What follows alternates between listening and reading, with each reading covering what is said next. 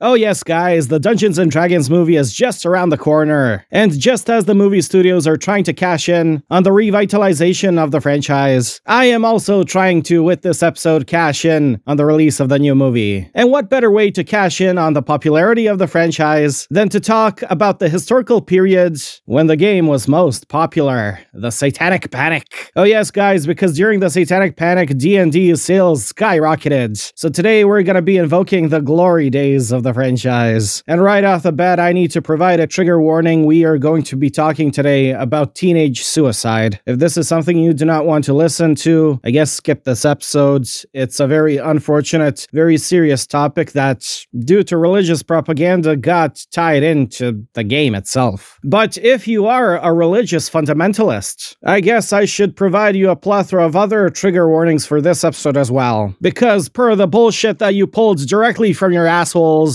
Dungeons and Dragons is a fantasy role playing game which uses demonology, witchcraft, voodoo, murder, rape, blasphemy, suicide, assassination, insanity, sex perversion, homosexuality, prostitution, satanic type rituals, gambling, barbarism, cannibalism, sadism, desecration, demon summoning, necromantics, divination, and other teachings.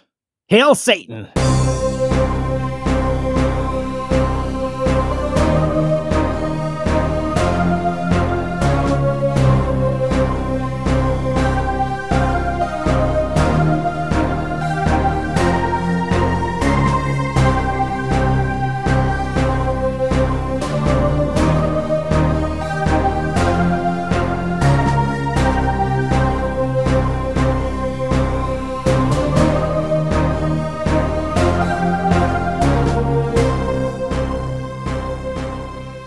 Okay, man. So uh, first, I want to ask you this: Did you watch the trailer for the new Dungeons and Dragons movie? Did I? I don't think I. I think I saw some like teaser material, but I haven't watched the trailer yet. Uh huh. But it, I hear they're bringing a different vibe to it than the last Dungeons and Dragons movie, so Oh yeah. that's a step in the right direction. and I want to point out to the listeners, I never played Dungeons and Dragons in my life. I never watched Stranger Things either, and I know that D and D is now a thing because of Stranger Things. It's back. Yeah, but I did watch the 2000 shitty movie. All right. Okay. So you've got the setting, huh? but uh, yeah, I have played uh, Dungeons and Dragons for 30 years. I want to say that sounds about right. And if uh, any listeners are not familiar with sort of the basic concept of Dungeons and Dragons, it's basically a, a what we call a tabletop role playing game. Some buddies get together around a table, and one of them, who is called the Dungeon Master, is basically telling everybody else at the table a story, and everyone else who is at the table controls the actions of one character in that story. Now, anytime uh, they want to do something where they may or may not succeed in doing it, like trying to jump over a ravine or stab a bad guy with a sword or cast a magic spell, something with a chance of failure, that's when you bust out your dice and you roll some dice. And the odds of success and the amount of success that you have is all based on a system of rules that is incredibly complicated. And that's Dungeons Yes. and Dragons. How I'm familiar with Dungeons and Dragons is through video games, Mhm. uh, especially ones that are actually linked to Dungeons and Dragons, like let's say Neverwinter Nights Mm-hmm. or Eye of the Beholder. I think Mhm. that's what it's called. I played that one as well. It has you tracking down the the maze or the dungeon, the la- labyrinth, whatever, just like you would with pencil and paper on those uh, grid papers. Oh, yeah, like graph paper. Mhm. Yeah, nothing more satisfying than drawing a map on a piece of graph paper. As a dungeon master, you're like, here we go. I've got this all figured out. I can spend 20 minutes and we can get a half hour to three hours worth of entertainment out of this. And uh, actually, when did you start playing Dungeons and Dragons? Uh, I want to say uh, it would have been early 90s. I would have been about 12. Uh, my older brother had been playing it, and I had always looked up to my older brother, and that piqued my curiosity. But it was around that age that I finally got some friends of my own that I could play with, because you know my my older brother, I was I was kind of an annoying kid. I'll grant him that, and so uh, he didn't want to play with me as much as he wanted to play with friends his own age. Uh, Mhm. But I made some friends my age that I could play Dungeons and Dragons with. Eric and Nathan. Shout out to Eric and Nathan. So this is early 90s. This was maybe the third edition. Uh, this was Advanced Dungeons and Dragons Second Edition, is the the edition that I played and the one that I still play to this day. Okay, so you, you essentially played the one that was the result of trying to remove any satanic imagery from it due to the satanic panic. Yes, they made a lot of adjustments for Second Edition, but one of them was definitely changing the names of demons and devils to Baatezu and T- Tanar'ri Uh-huh. uh, to give them sort of plausible deniability, and and any other sort of references to like hell got changed to uh, one of the outer planes, you know, things like that. They did a lot of making their conception of a hell less aligned with the traditional Mhm. Christian conception of hell, and so it gave them that you know plausible deniability. And you know what? What's so funny? After the Satanic Panic, they brought back all of that to D and D. Yeah. But this this trope of uh, doing devil uh, demon type stuff, but giving it a different name, was no longer a part of D and D, but became a part of other fantasy games, especially like in World of Warcraft nowadays. You have demons, but it's all like different planes and these different legions and races and whatnot. Nobody calls them demons or devils. And to an extent, I almost think that that is liberating in a way. If you, if it takes you away from that sort of Christian hegemony, It's it's making it secular. yeah, or yeah, it makes it just more fantastical. Like, of course, they wouldn't have our same things, Mm-hmm. you know. Something that you maybe would not know, but I noticed reading through these changes in D&D. Like they changed what demons and devils were, but then lesser demons were changed to be referred to as fiends. The Yes. word fiend. And this is something that was incorporated into Yu-Gi-Oh cards Mm, in the 2000s because there is a type of monster card that is essentially the demon monster card, but in the American translated version it's called a fiend card. yeah, yeah, I could see them being like, you know what? Let's save ourselves some trouble. Let's do what TSR did, and let's just call these guys fiends. Yeah.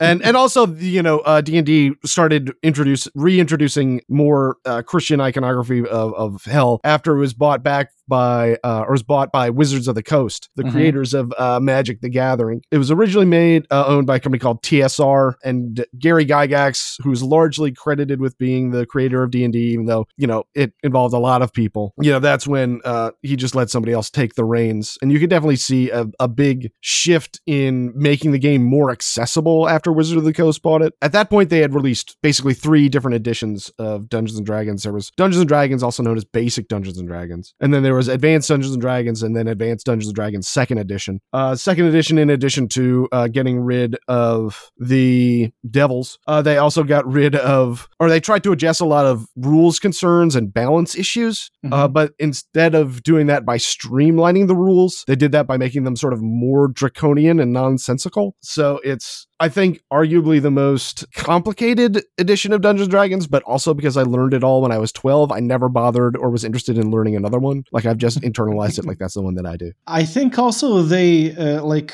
changed the demons and devils, but still you had vampires and werewolves and all of these other supernatural creatures. And I don't know how you're you're probably aware of comic books uh, Oh, and their much. history. Yeah. So uh, you know when the Comics Code Authority became a thing, they Mhm. banned the references to werewolves and vampires and other supernatural creatures in comic books. Yeah, and it, it's interesting that they both sort of were self-censorious in that way. Like they definitely decided to censor themselves rather than have more outside interference come and and you know disrupt their industry. But I guess it's just a change in times that they were more concerned about demons and devils uh, than they were about vampires and werewolves. But I think that leads us to a natural transition. Why were they more concerned about demons and devils? Uh, because of all the stuff that was going on with the Satanic Panic at the time. Yes, yes. Now, do, do you know how the Satanic Panic started? I think it started like in the late 70s, but it was not Dungeons and Dragons. It was already present before this whole D&D fiasco. Yeah, and and obviously there's a lot of historical roots that go back much farther. You know, the Inquisition, the protocols of the Elders of Zion, the Salem witch trials, all the, these sort of traditional, uh, Moral panics. yeah, have have their echoes here in the Satanic Panic of the the late 70s into the 80s. I would even argue that it's the same force of humanity, of moral panic, but assuming a different mask throughout every decade. hmm But also, they do seem to be pulling into that same root, that same origin, or that same uh, hmm impulse. But I think also they're informing each other. You know, I, I think that they draw on a history and build on one another. They don't sort of just each pop up and then go away entirely.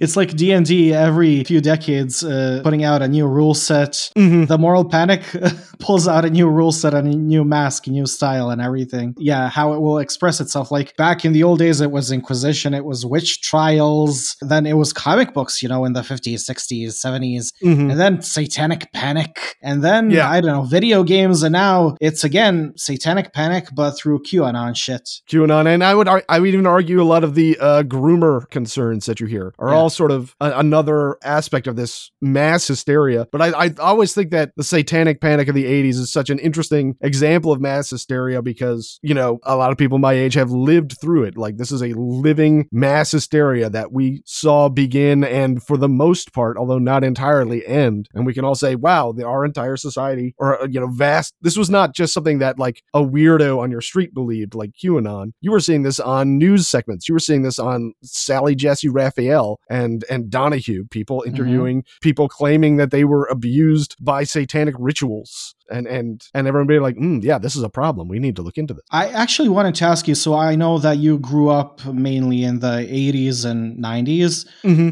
uh, early 90s, and I am aware that you had a Catholic upbringing. Yes, I was raised Catholic. Okay, so did you maybe feel the effects of satanic panic in your childhood? Not so much that I recall. My parents were much more culturally religious than in terms of their religious beliefs. I, and and also like the Catholic Catholic church at the very least my Catholic church that I went to was not super hardcore into like mysticism. Like I'm sure if I went and I talked to my priest and was like is and asked him specific questions about sort of mystical acts of faith that would be happening, you know, like transubstantiation, and he would be like, "Yeah, that's actually happening." And yes, actually the devil is real. But I think we were very much what uh, we used to call uh, salad bar Catholics Mhm. where you walk down and you pick out what you want to keep and you leave behind what you don't want. And at the end of the day, you say, Yeah, I'm a Catholic. You know, we were Christmas and Easter Catholics, is what, Yeah. another way they call it. But also, I, I would not uh, like to connect salad bars with religious movements because, as you are aware,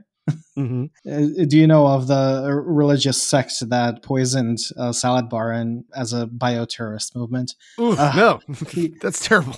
Yeah, I think they're called the Ra- Rajinshis. I think it was in the 80s or something. Yeah, that is that is not what I meant by that. By salad bar Catholics. oh man, sorry for bringing that up. that's okay.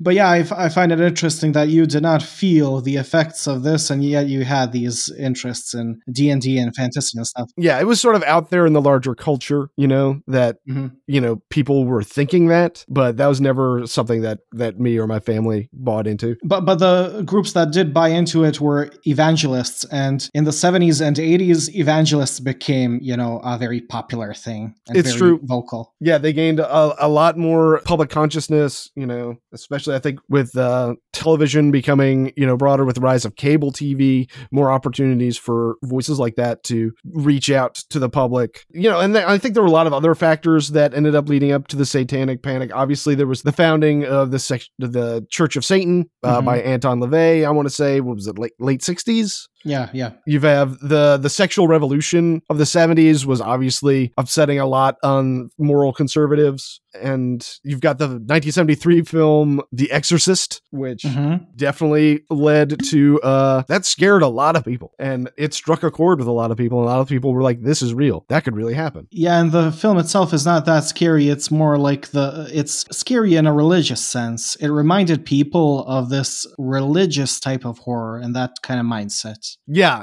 and uh, it yeah it's not so much not gory it's not like you're thinking but it's definitely creepy and and and and, and rightly viewed as a classic You actually had some cool story related to The Exorcist. Oh yeah, Um, I remember uh, reading somewhere, and it might have even been in Remembering Satan, a book by Lawrence Wright, which is a fantastic book, and I want to talk about that in a hot minute. But Mhm. in there, he mentions that after The Exorcist came out, they took a survey of how many people thought that like the devil was real and demonic possession was real, and you know they found out that the majority of people who believed in demonic possession said that they would go to a Catholic priest in order to get this addressed, even if they weren't Catholic, even if they were some form of Protestant. They thought this is this is a Catholic problem. We got to go to the experts for this.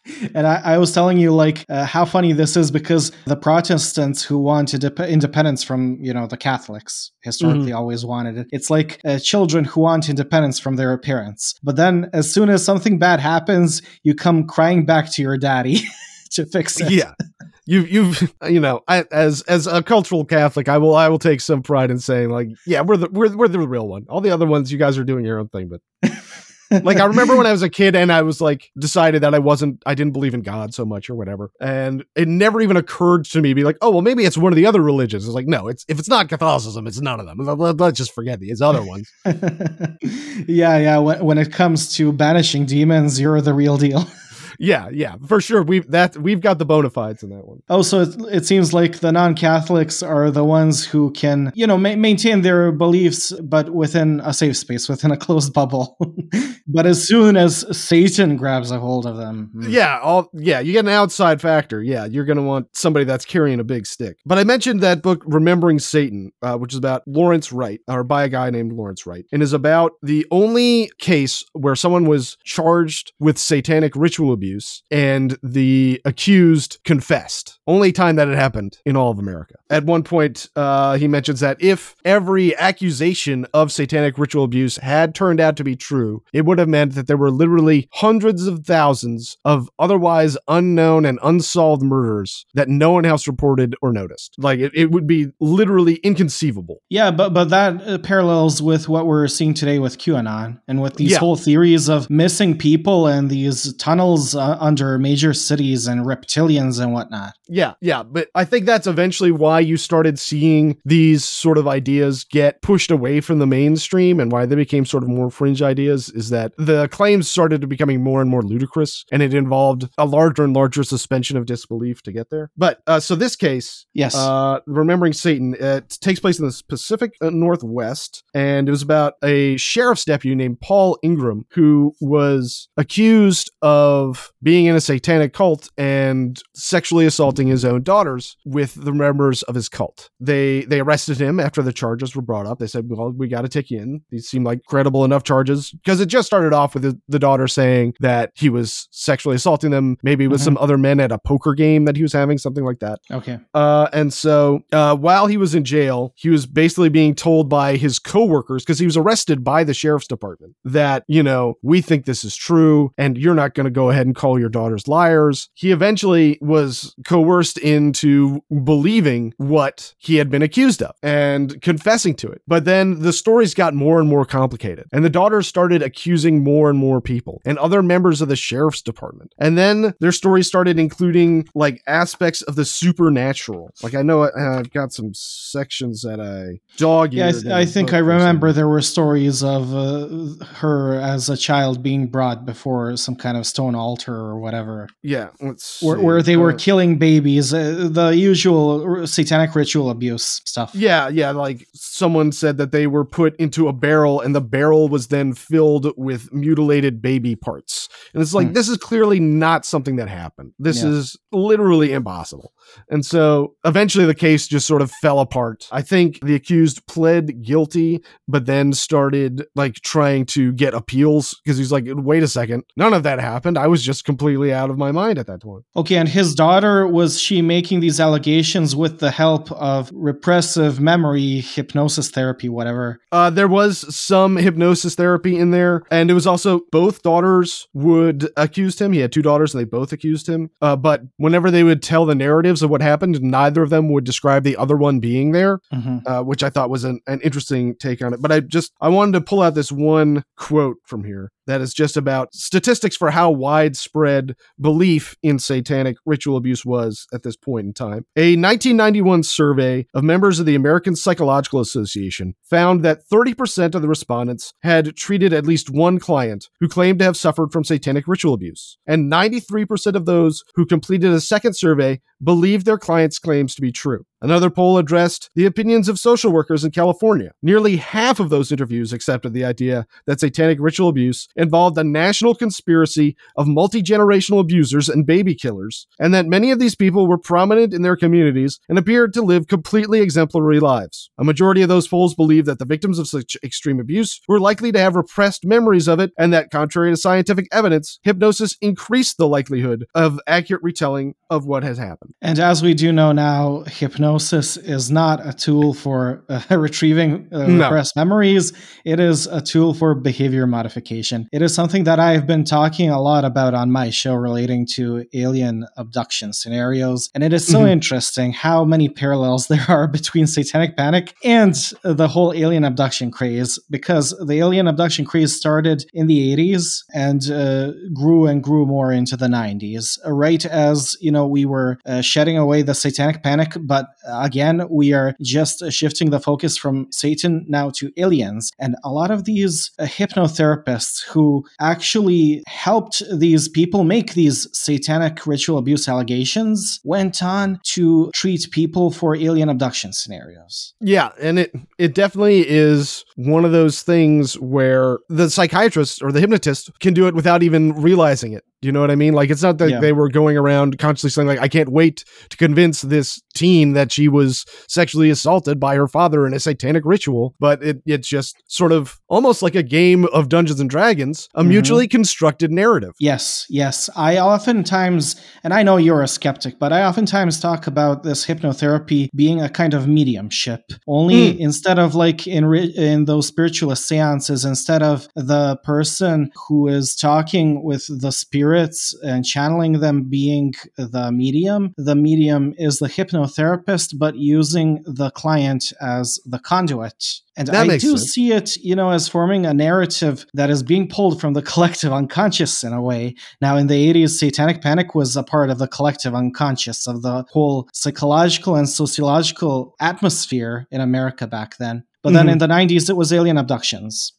And that, and was there alien abductions in the 50s too? Is that when an echo there, do you think? Yes, but but it was not as prevalent as in the 90s. Mm. So in the 90s we had uh, Bud Hopkins who was the most well-known researcher of alien abductions and he made it he was the, like the Walt Disney of alien abductions. He 1st Mhm. started employing these psych- uh, psychotherapists in the 80s, but by the 90s he was doing this himself. He formed his own institute, I think the the Intruders Inst- It was called, and he was bringing people to his own apartment every single day to hypnotize them and retrieve these alien abduction scenarios. Mm, got it. like a like a factory. Yeah, and he was an artist. He was an artist. He was not even, you know, a therapist. Well, uh, he sounds like a fascinating guy. Uh, now, now this reminds me also uh, about uh, Michelle Remembers. You're aware Mm. of that book. Yes, uh, Yes. Michelle remembers was a therapist and a patient allegedly uh, uncovering repressed memories of systemic child abuse that was never independently verified. You know, reporters were never able to de- determine any truth to any of these scenarios that were imagined in this book. Mhm. Uh, uh, but it, it was still a huge bestseller and definitely was one of the foundational works that led up to the Satanic Panic. Yes. And also, what I find very interesting in that case is that this hypnotherapist uh, who implanted these false memories into his patient, who is decades younger than him, Mhm. they also ended up marrying each other. Yeah, So, how fucked up is that? Yeah, I mean that is a violation on ethics in any number of ways. There's definitely kind of should be ground rules for that kind of relationship. By the way, I'm sure. But when you have somebody else, you know, doing this without your consent, implanting Yeah. false memories, and maybe implanting, you know, these suggestions that you should marry them, that's kind Yeah, of but definitely at the very least, implanting traumatic memories of uh, alien Yes. abduction seems to me like a bad thing to be doing to people. Oh yeah, it's the new Satanic Panic. Yeah, there was also another big event that laid the groundwork for the Satanic Panic was the McMartin preschool trial, where a mother accused uh, preschool of systemically abusing every child in the preschool. The mother was later found out to be delusional. The criminal trial went on for like years and years. No one was ever found guilty of anything. And I think it is still to this day the most expensive and longest lasting trial in American history. I wouldn't be surprised. And and obviously, like if you are going to say that this crime has committed, then you really have to take it seriously, and you really do need to pour a lot of resources into it. It's a shame that they didn't realize that it had not been committed before it had started. Yeah. I, I often saw like it being brought brought up the McMartin preschool trial as an example of why, how much money the Satanic Panic actually cost the U.S. government. Mm-hmm. Uh, the other thing that I wanted to thing leading up to specifically the Satanic Panic as it relates to Dungeons and Dragons is uh, the case of James Dallas Egbert III, a college student, child prodigy who disappeared and was known to play Dungeons and Dragons. yeah, and th- those two are totally unrelated. As we That out. what eventually happened, but uh, the family. So they sent this kid off to college, and he was too young to be going there. But they had, he was one of those kids that skipped a couple grades. Yeah, I think he was uh, 16 when he yeah, was so he was freshman at college. Socially isolated. You know, an awkward kid. Probably, I'm gonna say neurotypical based on their descriptions of, Mhm. or uh, neurodivergent based on their descriptions of him. Oh yeah, and he was also abusing drugs, and he was uh, struggling with closeted homosexuality at that time. Yes, he was also not entirely closeted because he was going out to uh, gay clubs, is my understanding. hmm But the, the family hired this investigator, William Dear, who wrote a book called The Dungeon Master, which is a wild book, uh, mostly because it's very pulpy. He basically describes himself as a modern day Doc Savage, you know, and he's got his private jet and his team of specialist friends like ex Green Berets. And I've got secret tech and, and homing devices and all this stuff that was like very cool for 1979. And so he gets hired and he hops in his private jet and he flies up to the University of Michigan to see if he can find the missing James Dallas Egbert III. And first thing he does is he goes to his room and he sees, ah, this guy plays Dungeons and Dragons, eh? Uh huh. Mm. And then he sees on, uh, he has a piece of cork board and there are push pins in it in a very unique shape. And he says, that means something. And it almost sort of does because it turns out he was, Egbert was using those push pins to create sort of a map of the steam tunnels that went Mhm. underneath uh, the university where they used to do sort of live action role playing. Now that that was actually an urban legend that was already established before Dear even visited the university. Like it was already being talked about that these Yeah. uh, The kids were sort of already theorizing. yeah th- that they were basically larping Dungeons and Dragons in the steam tunnels. But what I think with uh, Dallas is that he was mapping the steam tunnels because eventually he went down there to try and commit suicide. Well, he went down there and he lived down there for a little while because he brought food with him. He brought down like Uh, those crackers cheese, cheese. crackers. Yes. Yeah. So he hung out down there for a little while. And there was also the assumption it got really hot down there. He might have gotten heat exposure. He might have passed out and gotten dehydrated. But eventually, well, Dear does a couple of funny things in the course of his investigation. One of them is put an ad out in the college newspaper saying he wants to play Dungeons and Dragons with somebody so he can understand what Dungeons and Dragons is. I, I heard that he actually put an ad to like uh, pay for a dungeon master. Yes, and his dun- the dungeon master brought like one friend with him, and they play D and D with him. And there's an entire chapter of the book that's just him playing Dungeons and Dragons. But later on, when he was talking about uh, how he had played, I wanted to just give this pull quote, which is also a, a, good paragraph. The single game I had played in my motel room provided an inkling of how Dungeons and Dragons could grip a person. I had concentrated so hard on evading dangers, trying to gather fortune, and simply staying alive that for long periods I actually forgot where I was and became a magic user in the perilous maze. My mind pictured the maze as the dungeon masters described it, and it seemed as if my body temperature rose as the air became moist and steamy. My body hurt after those big rats attacked me. Once, when I got up to go to the bathroom, I developed a limp. Very shortly after I began the game, I was no longer in the motel room. I escaped to another place, another world, another time. Wow. he had the time of his life. Yeah, and you could see how somebody reading that would be like, "Wow, it sounds like it can really take you over. It sounds like this is this is almost hypnotic in its powers playing Dungeons and Dragons." Okay, and uh, th- this is from his book that was Yes. in 84. Mm-hmm. Okay, but you are aware that there was another book two years prior, Mazes and Monsters, that was a fictionalized account of this Yes. whole fiasco. Here's a fun Mazes and Monsters tidbit. My wife and I met uh, at a friend's movie night where they were showing the film adaptation of Mazes and Monsters. that was our first first time we'd uh, hung out. Okay, it's very funny because, uh, as, as we know, Tom Hanks uh, makes his first film debut in Mazes and Monsters, the TV Mhm. movie. And my wife hates Tom Hanks. Yeah, and uh, as we know, Tom Hanks likes to piss in all of his movies, and now you were talking about this excerpt where Dear was going for a piss. Yeah, and uh, and that was uh, I think Mazes and Monsters was originally a TV movie. Yes. and that also led to more of the the panic about Dungeons and Dragons. There was also uh, the famous Jack Chick tract, Darkest Dungeons. Are you familiar with Jack Chick? Uh, I am familiar with his chick tracts. Yes. Yeah. In case anybody, any listeners aren't, they're basically uh, very small comic books that would be handed out for free by people who were evangelizing. And one of them was about how if you're playing Dungeons and Dragons, that's just getting you ready to actually cast magic spells. You're going to go out there and you're going to do some real evil magic, and it's it's basically devil stuff. Which Hmm. you know, for me as a person who has played Dungeons and Dragons, I have not had any supernatural experiences with it. I have never once transitioned from Dungeons and Dragons to doing actual magic stuff or attempted to do it or use any of the source material. Uh, mostly because the source material was all written by guys from Wisconsin in the late 70s. Oh yeah, Uh, who are who are trying to steal Tolkien's work.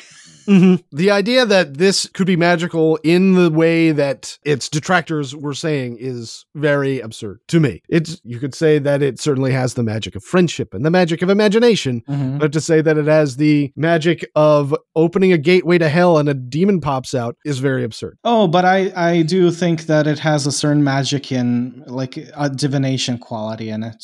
You're No, playing with that. archetypes. You're playing with archetypes just like with tarot, and you're forming a storyline, and you, you can use the storyline to try and piece together something that's happening in your life. Well, I would say if I if I had played Dungeons and Dragons with some like I guess the real trick would to be try to not be literal about it because I definitely don't want to be like I'm having a lot of trouble at work. Make a character that looks like my boss so I can stab him, you know?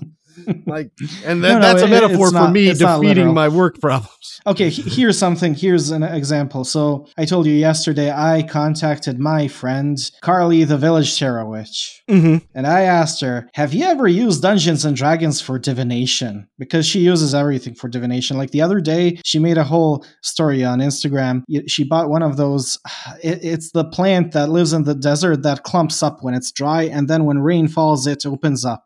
Oh, you okay. know? And she was using that for divination for some reason. so Sure. she she uses everything. I asked about D and D, and she's like, "No, but I would love to try. I actually have a set of the game. I just don't know how to play it."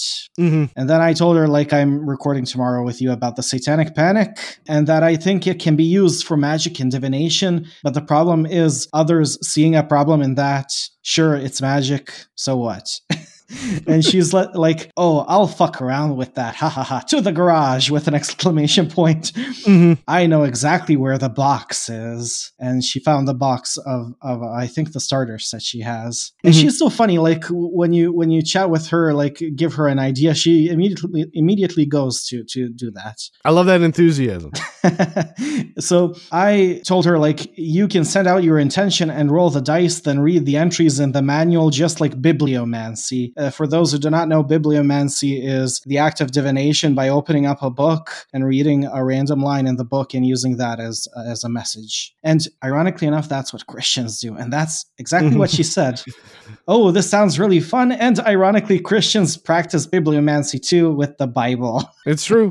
They often open it up and say, "Let let where it opens inspire me for today." Oh yeah, but you see, that is more prevalent maybe in Catholicism because I heard her talk about this in a few uh, other shows that uh, these more uh, Protestant Christian denominations actually preach that that is devil's work.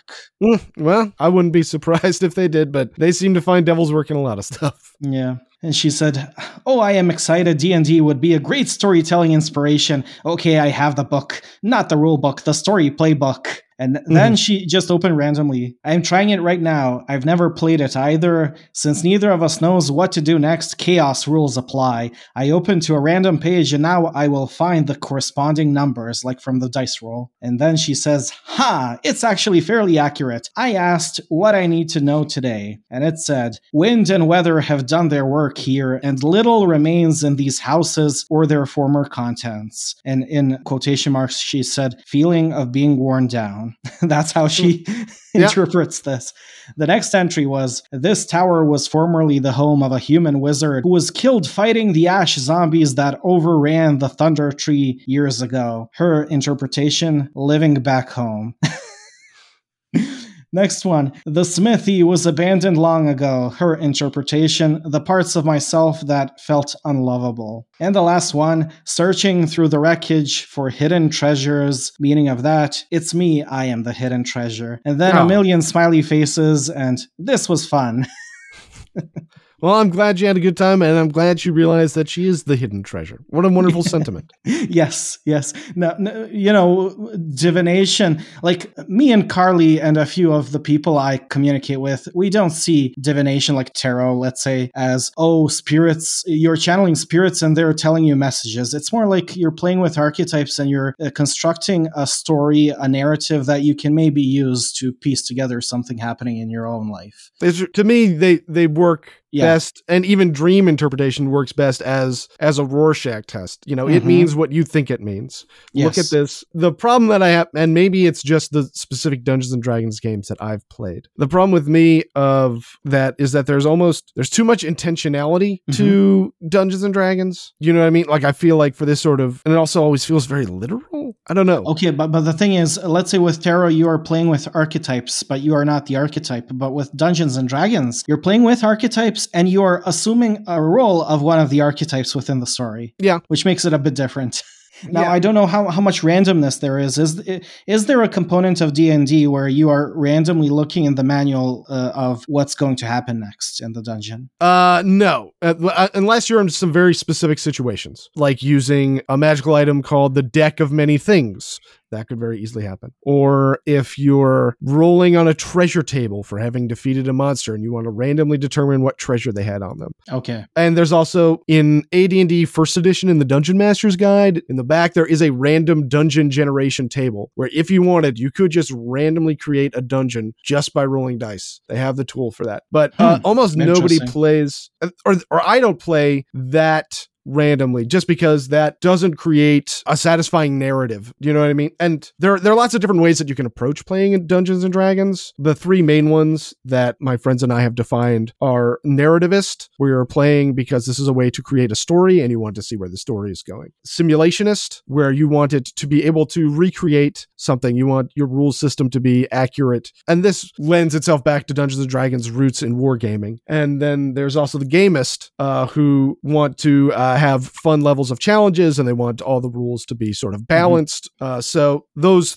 three related and overlapping approaches are. I'm much more of a narrativist and so my dungeon master tends to come in with a lot of story very well established. And when I'm playing as a dungeon master I like to come in with a, a, a storyline that is set up more or less how I'd like it to go. To an extent as players you have free will to control what your characters do right? Like I could say you're at a bar and you say well I'm going to leave this bar and I'm going to go across the street to another bar. And but what you don't know is when you go to that other bar I'm going to have the exact same thing happen that would have happened in that first bar okay, like okay. My will is sort of I can make it somewhat inevitable. All you can really do is drag your heels and slow me down. Okay, so what's going to happen happens, but you have the ability to just change the setting of where it happens and when.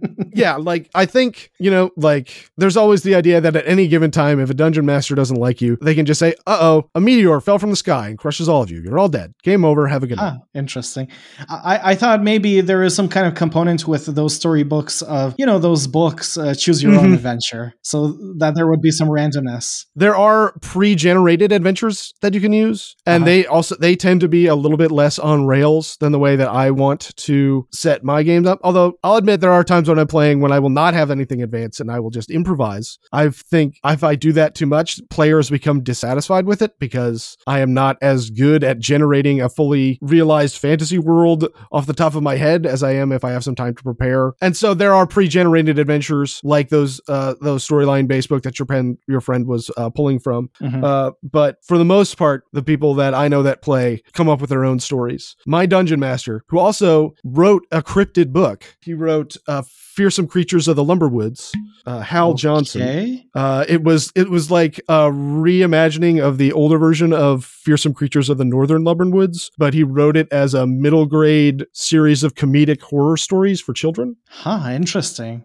It's a really fun book. out. Yes, everyone should check out Fearsome Creatures of the Lumberwoods by Hal Johnson. Uh, but he's also an incredible dungeon master, one of the smartest guys I've ever met in my life. And he's been continuing the same storyline with myself and uh, many of his friends for at, at least the last 20 years.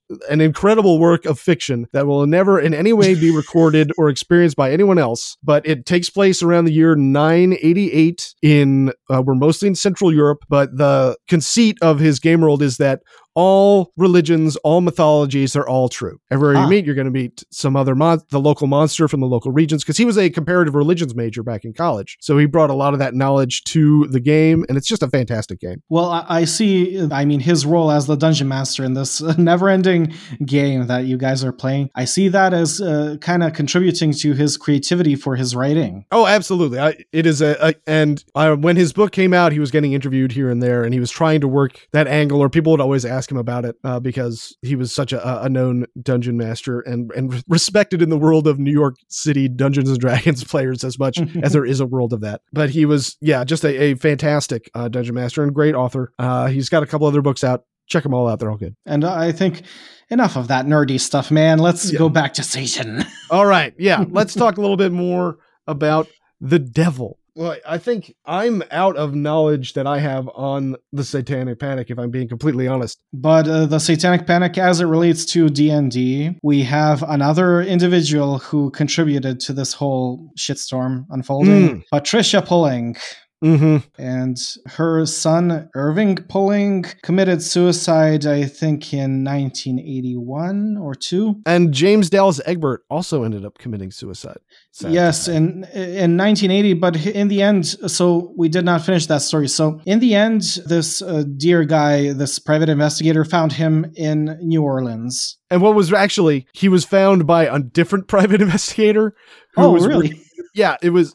There was another guy that he meets. He talks about it, meeting him like halfway through the book, and he's like, "Listen, I think you need someone to go investigate the gay bar angle. I think this guy's been, you know, may, he might have gotten caught up in the gay community." And Uh-huh. William Dear's like, "Yeah, maybe I'll have my guys look into it." And the other investigator's like, "Well, I'm gay, so I might be better suited for this." And the guy's like, Mhm. "Yeah, okay, you go check that out." And eventually, he found him working that angle. He had been like basically uh, flopping on a guy's couch, doing drugs, and having sex with him to Yeah. to stay there. I, I think he w- he was uh, moving from guy to guy in their apartments because he was still a minor. He was 16, and when these guys were questioned and visited by the investigators, they wanted none of that. So Yeah, they're like, you know what? You've been flopping on my couch long enough, kid. It's time Yeah, you yeah. move on. so in the end, one of his lovers, I think, bought him Uh, a ticket to New Orleans. Hmm Yeah, and so he, he was eventually yeah reunited with his family, but he still was unable to uh, address his personal demons, and ended Yeah, up, yeah. unfortunately taking his own life. He ended up committing suicide, I think, almost one year after this whole uh, disappearance and this fiasco. Yeah. And the media circus. I think the media circus might have contributed a lot to that. It probably didn't help, but also yeah, it is really funny that William Dear did sort of get an extra level of fame and sell a book all for following the completely wrong track of this investigation, and then the kid was found and died a year later. Well, you know what's uh, funny about William Dear and how he ties into my podcast? Mm-hmm. He was one of the investigators for the 1995 Alien Autopsy video I remember that. Yeah, that was uh, on Fox Television. I remember that. Yeah, that VHS was a huge seller. God, I'd love to watch that again. I haven't seen that in ages. Yeah, I found it very funny. I, when I was reading that, they said that he, they had him investigate only some minuscule things because they thought that he would crack that it's all a hoax. so they kept him looking for leads on some minor stuff and not some important stuff. Yeah, that's probably a good call. Uh, all right, but we were talking about bothered about Dungeons and Dragons back Yeah. on Patricia. What was what was her Patricia Pulling. So name? Patricia Pulling. After her son committed suicide, she was convinced that uh, someone put a curse on him through Dungeons and Dragons. yeah, as you would be. because she she found some some some kind of letter or something where it was stated like I am putting a curse on you, whatever. So she proceeded to sue the principal of his school, and then Yeah. to to sue the the company that was owning Dungeons and Dragons at the time. Yes, just yeah, obviously. Both of the lawsuits were dismissed. Yes, thank God. I mean, and I feel nothing but sympathy for her. I can only imagine the the, the depths of uh, grief that you must be feeling in that sort of situation. But to blame Dungeons and Dragons shows to me that you did not know your child as well as you should have, perhaps. Yeah, and um, Unfortunately, I think in 1982, she formed BAD, bothered about Dungeons and Dragons, BAD with two Ds. Mm-hmm. And she became a whole thing in the media and was interviewed left and right and ended up on 60 Minutes with Gary Gygax, the maker of Dungeons and Dragons, debating him. Mm-hmm. Now, this is what she uh, she also uh, like wrote so many articles about Dungeons and Dragons and its negative effects on children and whatnot, but it was all you know Christian based. Mm-hmm. This is how she describes the the dangers of the game: fantasy role playing game which uses demonology, witchcraft, voodoo, murder, rape, blasphemy, suicide, assassination, insanity, sex perversion, homosexuality, prostitution, satanic type rituals, gambling, barbarian barbarianism, cannibalism, sadism, desecration, demon summoning, necromantics, divination, and other teachings. I mean, that that was not my typical Saturday night with Nathan and Eric. I'll say that much. and I'd also say like that didn't age well. Like blasphemy. Yeah, I mean, and also, yeah, at least I'm gonna say at least forty percent of those things are fine. and I'd say at least 60% of those th- uh, things overlay with Christianity, which does the same. yeah, I mean, come on, let's get off our high horse here a little bit. And uh, so on 60 Minutes, Gary Gygax had this quote. I, I have his whole quote because I find it fascinating. Mm-hmm. And this is something that people bring up on other podcasts a lot. So he said, in defense of Dungeons and Dragons being, you know, the cause of all these children's suicides, he said, This is make believe. No one is murdered and there is no violence there. To use an analogy with another game, who is bankrupted by a game of Monopoly? Nobody is. The money isn't real. There is no link except perhaps in the minds of those people who are looking desperately for any other cause than their own failures as a parent. Which is mm. very harsh knowing what Patricia Pulling went through. Yeah, but at the same time, Patricia Pulling is also saying, You made my son commit suicide. Like, if someone yeah. said that to me, like, No, no, I didn't do that. And you know, you know what's more fucked up? Like, we, we were talking about Dallas. So mm-hmm. his uh, parents were not into the whole D&D being an aspect of his disappearance and eventual suicide. Mm-hmm. And then Patricia Pulling is saying, saying, "Oh, D&D causes all this shit and then, you know, causes homosexuality." So that ties into Dallas's case and uh, it's it's just bad. Yeah. Yeah, it's pretty gross. And, you know, and you could see why there might be correlation in that Dungeons and Dragons does appeal to weird kids. I mean, when it started out gaining popularity initially, it was just something that was done around like college campuses, but eventually I think became associated more with nerdy high school kids who have bad social skills, you know, because it offers two things that I think nerds really love. One of them is an escapist power fantasies, and another one is complex rules. So I think the type of people that are drawn to that are type of people who might not necessarily have the most robust emotional support network out there. You know? But you see, everybody has a power fantasy. Only those who do not uh, express it through D and D or video games or comic books express it through becoming bankrupt businessmen mm-hmm. uh, who fuck over so many people. So well, they they have more power realities than power fantasies. well, they make their power fantasy a power reality. Maybe yeah. if everybody played D and D, the world would be a much better place. I think so. I love playing D&D. It's still I still enjoy a game. I've got buddies that I meet up with on average once a month. We'll meet up over Zoom, the same guys that I've been playing with all these years. Now we're all living in a bunch of cities. And you yeah. know, we'll play for, you know, 2-3 hours once a month, see how And because doing. of that you are not rich businessmen because you are indulging in your power fantasies thus you don't have a need to make it a power reality. Yeah, yes, that's the reason. you've that you've nailed it. So if anything D&D causes people to just become uh, mediocre in life. Yeah, and there's nothing wrong with being mediocre. yes, exactly. I could be below mediocre. This is this is great for me. Uh, isn't, isn't that kind of fucked up? Um, I think when we're talking about suicide back then, people did not understand mental. And so illness. many people to this day don't. It's just, uh, it's when you talk to people about suicide, the way that they talk about it just feels like it's so retrograde. It's it's still something where we need a lot more public education about. They were clinging to these ideas even after the Satanic Panic, when video game violence became a thing. Like, mm-hmm. oh, our children's interests are turning them into monsters. No, what's turning people into monsters is denying them their interests interests. Yeah, they're the idea that Dungeons and Dragons is going to well anyway, anyway, it's obviously absurd.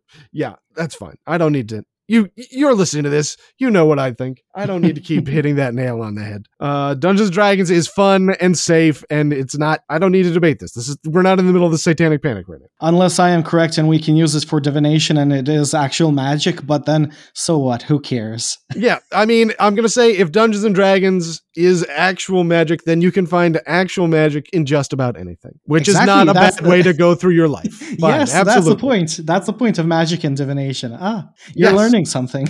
Any place you can draw your inspiration from. Yes, if it's magic, yeah, that's why I like to think of that as all sort of yeah spiritual Rorschach tests. You know, Yes, I, I wanted to mention. So during the '80s, we we had the satanic panic over video, uh, not video games, over tabletop games in America and over metal music. Hmm But uh, across the pond in the UK, are you aware of the video nasties? Uh, a little bit. I ran into a little bit of their mythology back when I was managing a video store, but I, Yeah. I don't remember the list too much. But basically, that they were all movies that were just banned in the UK for just being too too shocking, Yes, yes. too morally depraved. Th- this was the advent of VHS and home uh, media, and now people could watch at home whatever they wanted. And there was this whole list. I think Margaret Margaret Thatcher was a huge supporter of this act Oh, I wouldn't be surprised. of banning a whole list of these horror movies as video nasties, and anyone having a VHS copy of the movie could be fined or sent to jail. Now. Mhm. This spawned from also a few murders that were committed, and it was thought that, oh, people are watching horror movies and becoming murderers. But there was no satanic panic element to that in the UK. The satanic panic st- uh, stuff was only in the US, but in the UK, we were still having uh, moral panic, but not Satanism related. hmm Yeah, and I, I could see the groundwork for the the satanic panic in America being, uh, you know, its evangelical Christian cultural background being a big part of that, you know, and and and, and America specific. Yeah, it's it's this idea. So with the UK and the video nasties, it's like, oh, children are watching a movie and that is causing them to become serial killers. You're looking for an external force which is causing somebody to become criminal Mhm. and violent. So okay, they they say they draw the line at okay, those are movies. But in America, they don't draw the line at music or tabletop games, but rather look further to say, oh, it's Satan using these art forms to communicate with children. and it's always Yeah, this need to look for an outside force that is causing people to do what people do when they are mentally ill or oppressed, hmm you know. yeah. It's it's a lot easier than saying uh, we need to take care of sick people. We need to address systemic problems that might drive someone to do desperate acts. Instead, you could just say we need to get the devil out of Dungeons and Dragons. Man, and we still have that going on today. Yes, different un- form. unfor- yeah, it's. I wish I could say that the the Satanic Panic of the '80s was the last case of uh, mass delusion that I will experience in my lifetime, but it continues to go on. But because I feel like it is at least in the form that it was, we can see so distinctly its beginning to its end that it is something that is worth looking at and knowing about, and and to see like when we look at the sort of two biggest factors leading up to it being the McMartin preschool trial and the uh, Uh, Michelle Remembers book, and both of those being about a credulous media, about amplifying these stories without checking them 1st Mhm. and how that allowed them to spiral out and have this outsized uh, cultural impact. I think that is, if there was a way that I could think to stop this going forward, it would have to be higher standards for Mhm. media amplifying these ideas. But you see, I, I was pondering over this today. Back then, the media was more unified. Like you had all media circuits reporting on the same thing. But now we like to say that media is very polarized. We have CNN and we have Fox News, and how that is a bad thing, but maybe it's a good thing because if Fox News uh, tries, you know, to promote another satanic panic, we would have the liberal media on their ass. You know? Yeah. And and vice versa. Yeah, there there is at least some form of check and balance. Yes, It does have the downside of everyone thinking 50% of the population is completely insane, but you know, other than that, it does it does have at least that as a positive. And I think also, you know, we're still seeing people getting a lot more information from the internet also is a, a huge player in this field, and that allowing fringe voices like this to both sort of be amplified and connect through things like QAnon, but also to keep a certain upper limit on it. Like Mhm. right now, like the mainstream media on both sides have more or less been able to look at QAnon and say, okay, we need to divest ourselves from that. We need to make sure that this stays a fringe belief. And, you know, we may condemn it more or less than the other guys, but nobody's completely gonna run with that story and say, oh, this is fine. That one is just too hot for either team to touch. I also want to point out, dude, that both of us are cryptid podcasters. Thus, we are both, you know, in the fringe. It's true. Yeah, we're we are definitely part of those online weirdos, but not those specific online weirdos. And even it, with with your mysticism and my uh, um, universal humanism, neither of us are are particularly harmful kooks. well, maybe we need harmless kooks to control the harmful kooks. You know. yes, yeah, we You- need to you get need a good some more, fringe and a bad fringe. we need some more friendly cults out there. oh man, we need the liberal fringe and and uh, the the conservative fringe. Yeah, they all just need to get lined up behind nice, reasonable guys who will keep them out of trouble. That's the what we need. But but you see, uh, both of our shows have a very liberal attitude, and we talk about the paranormal monsters and stuff like that. But It's true. I have not noticed ever on your show you talking about conspiracy theories, and that's something that I also don't want to promote on my show. Yeah, it's it's definitely just like this is this is a problem. Yes, yes. So even though we are a part of the you know paranormal conspiracy true crime fringe, you know, still we we don't want to promote that stuff. We want to make this more positive and humanist. Yeah, let's make something that everybody can just have fun tuning into. Maybe you learn something, but nothing you're going to learn is important. And we're, you know, like, I don't know. I don't know where I'm going with that. okay, I wanted to ask you. So, as uh, somebody who has been playing D and D for thirty years in your own specific way, how do you feel about me promoting the idea that people who have nothing, no knowledge of D and D and nothing to do with it, appropriating it for, let's say, divination or other mystical, creative purposes? well, I feel like to me, that sounds like an odd choice, but you know, it's your divination. Mhm. I'll live and let live. It, it's uh, to me, it seems like you're you're just choosing it as sort of an aesthetic set dressing for a divination, since it, it feels like an arbitrary choice to me. But that said, it's a perfectly reasonable aesthetic. I have a lot of fun playing Dungeons and Dragons. Although I will say, I do not. I'm not one of those guys that's like has really cool dice and like pictures of dragons on my wall. You know, I don't let it define me that I play Dungeons and Dragons.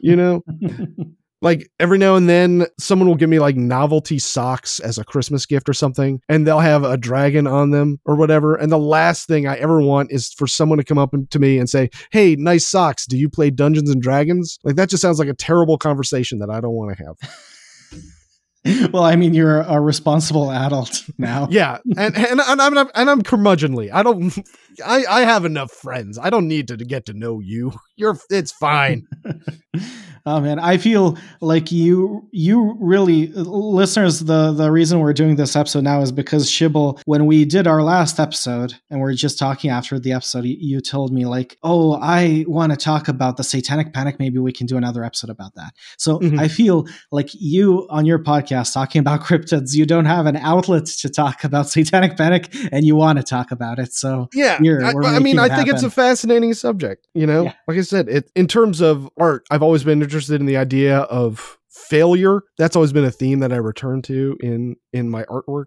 and so I feel like this as sort of a societal failure is just fascinating to me. That so many people were just dead wrong, thinking that there were actually satanic cults, and that was here in America in our lifetimes.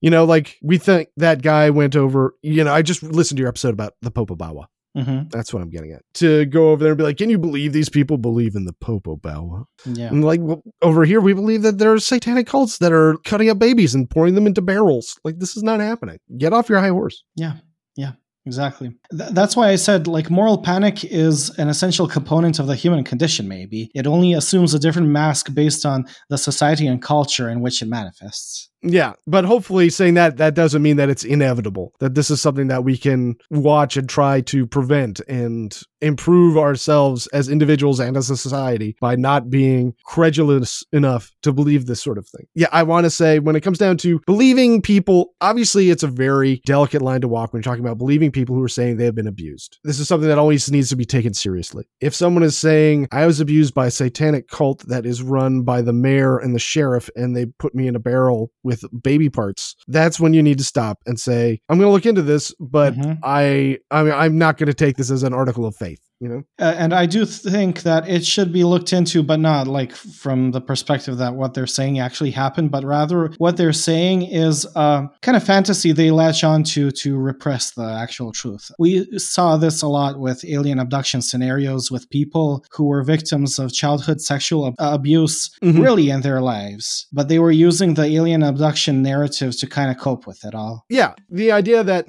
you know it's like every now and then my wife and I will have that same old discussion of what would you do if I told you I saw a ghost? Because I don't believe in ghosts, and I'm not sure that my wife believes in ghosts, but they might. And if they saw a ghost, you know, they wouldn't be surprised or as surprised as I would be. But if Mhm. they came up to me and said, you know, I saw a ghost, and I would say, well, okay, first thing we need to do is get out of the house. Doesn't matter whether or not you saw a ghost, you saw something. Let's address this issue. Let's get out of here. We'll figure out how to deal with the ghost tomorrow. You know, Mhm. and I think that's sort of, you're not going to go say, well, my wife saw a ghost. 100% ghosts are real. You know, to me, that's the happy medium that we need to be following. But obviously, it's a very complicated issue. I think it's also uh, influenced by the society and the land and your Mm-hmm. environment. Uh, as somebody who has moved from continent to continent his whole life, I do see how the society you are surrounded by influences your beliefs and your even delusions and whatnot. Yeah, no man is an island. One alien abductee I had on my show and collaborated with a lot. He had these Mhm. alien abduction experiences when he was in New York City, but when he moved to Hawaii, he no longer had alien abduction stuff happen, but he had other Hawaiian related stuff happen. Mm. You figure it'd be easier to abduct someone in Hawaii. Well, that's because the alien abduction stuff is kind of is a part of this collective unconsciousness of of, Mm. of the society you are in. That's fair. J- just as I say uh, in the UK, there was this moral panic over video nasties, but it was not satanic panic related because that's not a thing in the UK. UK is more secular than America. Yeah, it'd be interesting to see what other global moral panics that I don't know about are there, because there there must be hundreds and hundreds of them. Yeah. Do you know of anything along those lines happening over in Bosnia? Oh, in Bosnia, we have a whole history of bloody wars that we lost. So, you know, all of our moral panics are related to ethnic cleansing and genocide. Oh, those aren't fun ones to talk about. Never No. mind. That's nowhere near because those are actually happening. Ugh. Yes, yes. It's always so over here. It's always the moral panic of, oh no, not another war that's going to spark. Yeah, yeah. I will say at the very least, the Satanic Panic did not lead to any genocides. So thank goodness for that. Only imaginary genocides Yes, of of uh, millions of babies that never were. yes. Just fantastical genocides of children having children and being put into barrels with those children. Now, I wanted to ask you: Do you have any favorite movies related to Satanic Panic? I know that there was a movie that was adapted from Remembering Satan, but I don't remember what it was called, and I don't think it was part of the promotional materials. I just read the plot and was like, Mhm. that is that exact same book. But obviously, I'm going to say you should check out Mazes and Monsters. That's a fun afternoon. You get to see a young Tom Hanks. That's half the charm. now, now, here's one that you maybe know. Uh, this one I like: The House of the Devil. It's a new one.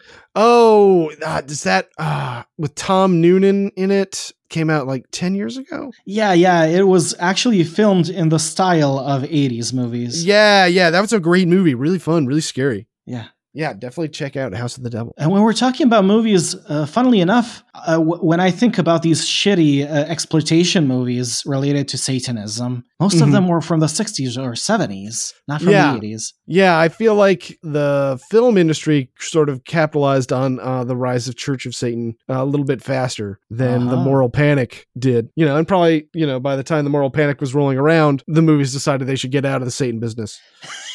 and didn't get back until the late 90s when they were getting ready for the millennium. Oh, yeah, but the thing is, you know that the Dungeons and Dragons game Mhm. sold so many copies because of the Satanic Panic. And Oh, yeah. when, and when the Satanic Panic stopped being a thing by the end of the 90s, they almost went bankrupt because nobody was buying the game anymore, which is why they needed to sell it to Wizards of the of the Coast. Well, there are a lot of reasons why Dungeons and Dragons was going bankrupt. One of them is that there's an inherent flaw of the business model in that you only really need to sell somebody one book and then they can make up games for the rest of their lives. So eventually, everybody who wants to play Dungeons and Dragons is going to have bought the one book. And then you have no one left to sell your books to. And that's that to me is the main economic flaw that brought down Dungeons and Dragons. And so now Wizards of the Coast bought it. And so they just release new editions every couple of years so they can keep on bringing in new players and getting old players to rebuy books. And uh, also, their books are crazy expensive. hmm I think a player's handbook nowadays costs 50 bucks. But, you know, for a lifetime worth of fun and games with your friends, I say it's well worth it. And how how did they deal with the pandemic? Was it like some kind of online service or something else? Um, most of the people I know who are playing online were using third party platforms. Uh, there's one called Roll20 that's very good. It's basically like Zoom, but it also has a very large, uh, like graph paper whiteboard that you can draw on and it has built in dice. You know, I haven't looked at their sales figures. I don't follow them as a business particularly closely, especially like I said, because I stopped buying Dungeons and Dragons books that were printed, uh, about uh, 20 years ago is probably the most recent one that I purchased. Yeah. Uh, and and one every now and then I'll like go and check out the used section or like the the role playing game section in the used bookstore and see if they have anything that looks cool from second edition. So I've got a pretty solid collection, but you know nothing that I need. I, I was gonna ask you, did you like uh, see remnants of Satanic Panic in the '90s when you were growing up? But then I'm remembering now, I'm somebody who grew up in the late '90s and the 2000s, and I remember, you know, Harry Potter when Harry Potter came out. Yeah, Harry Potter was the next one that got hit with it. Yes, Yes, and then Pokemon as well. Yeah, a little bit Pokemon, but Harry Potter got it pretty bad. so, So, yeah, it- it- keeps on still- going around. Yeah, it still kept going around and around. Um, and now uh, we have it, but uh, with right wing people for political reasons. Yeah, now now it's yeah QAnon and protesting drag shows. Uh, It's a okay, damn shame. that's a whole other episode. Yeah, Talking about monsters, but uh, the, the ones who are against that. Well, thank you so much for talking to me about uh, the Satanic Panic and Dungeons and Dragons. It was a lot of fun. Yeah, the, the, I think this was a very fun episode. Like, there are millions of episodes out there with all this history and dates and names and whatnot, but this was more of a conversation and Yeah, we're not coming here as experts. Yeah. We're coming here as, Yeah. as two learners talking about what we've yes, learned. Yes, exactly. So, can you tell my listeners where they can find you and plug your show? Yes, uh, you can find me on Twitter if Elon Musk hasn't broken Twitter yet at Chris the Friend. Uh, you can also find my podcast, Uncle Monster's Spooky Time Fright Hour, at Uncle Monster Podcast. And you can also find Uncle Monster's Spooky Time Fright Hour, my podcast about cryptids, on all your preferred podcast platforms. Yes. And uh, if you want to listen to Shibble more on my show, check out our prior episode. I can't remember what it's called now. just uh, just search Shibble and you'll find it. Yeah, I'm in there. Yeah. Okay, thank you, man, for doing this. This was very fun. I should have Ethan on. I think Yeah, he- he's he's going through a lot these days. His Ah. girlfriend just got in a car wreck. ah man. Yeah, he I- can't I'll, catch a I'll break. send him a message then after we start recording. But yeah, um, I th- I'm thinking Ethan will be very jealous because I was his friend first for over a year, and then now I'm making content with you. Yeah, yeah, he he does get jealous, and he did want me to clear up that he didn't use any of the research you sent him. He did it all himself Yes, I, I know because because your research sent him more facts. yes, when I listened to the episode, I'm like, where did he pull this out of? Actually, you know what's funny? Uh, When you and I did our first episode uh, for for my show, and you were mentioning something that Ethan pulled out of his ass relating to the Popobawa. I think that it's uh, the ghost of the assassinated president or whatnot. Mhm. And Dr. Thompson, the actual Popobawa expert, told me like, yeah, I listened to the show and I heard this theory that I never heard before. Like, where does that come from? Well, I'm glad he did because it gave me something to talk about other than rape. so that was really helpful when he mentioned that. Uh, okay. Thank you very much. And for the listeners, all the links will be in my episode description. Yeah, thanks so much for having me. No problem, man.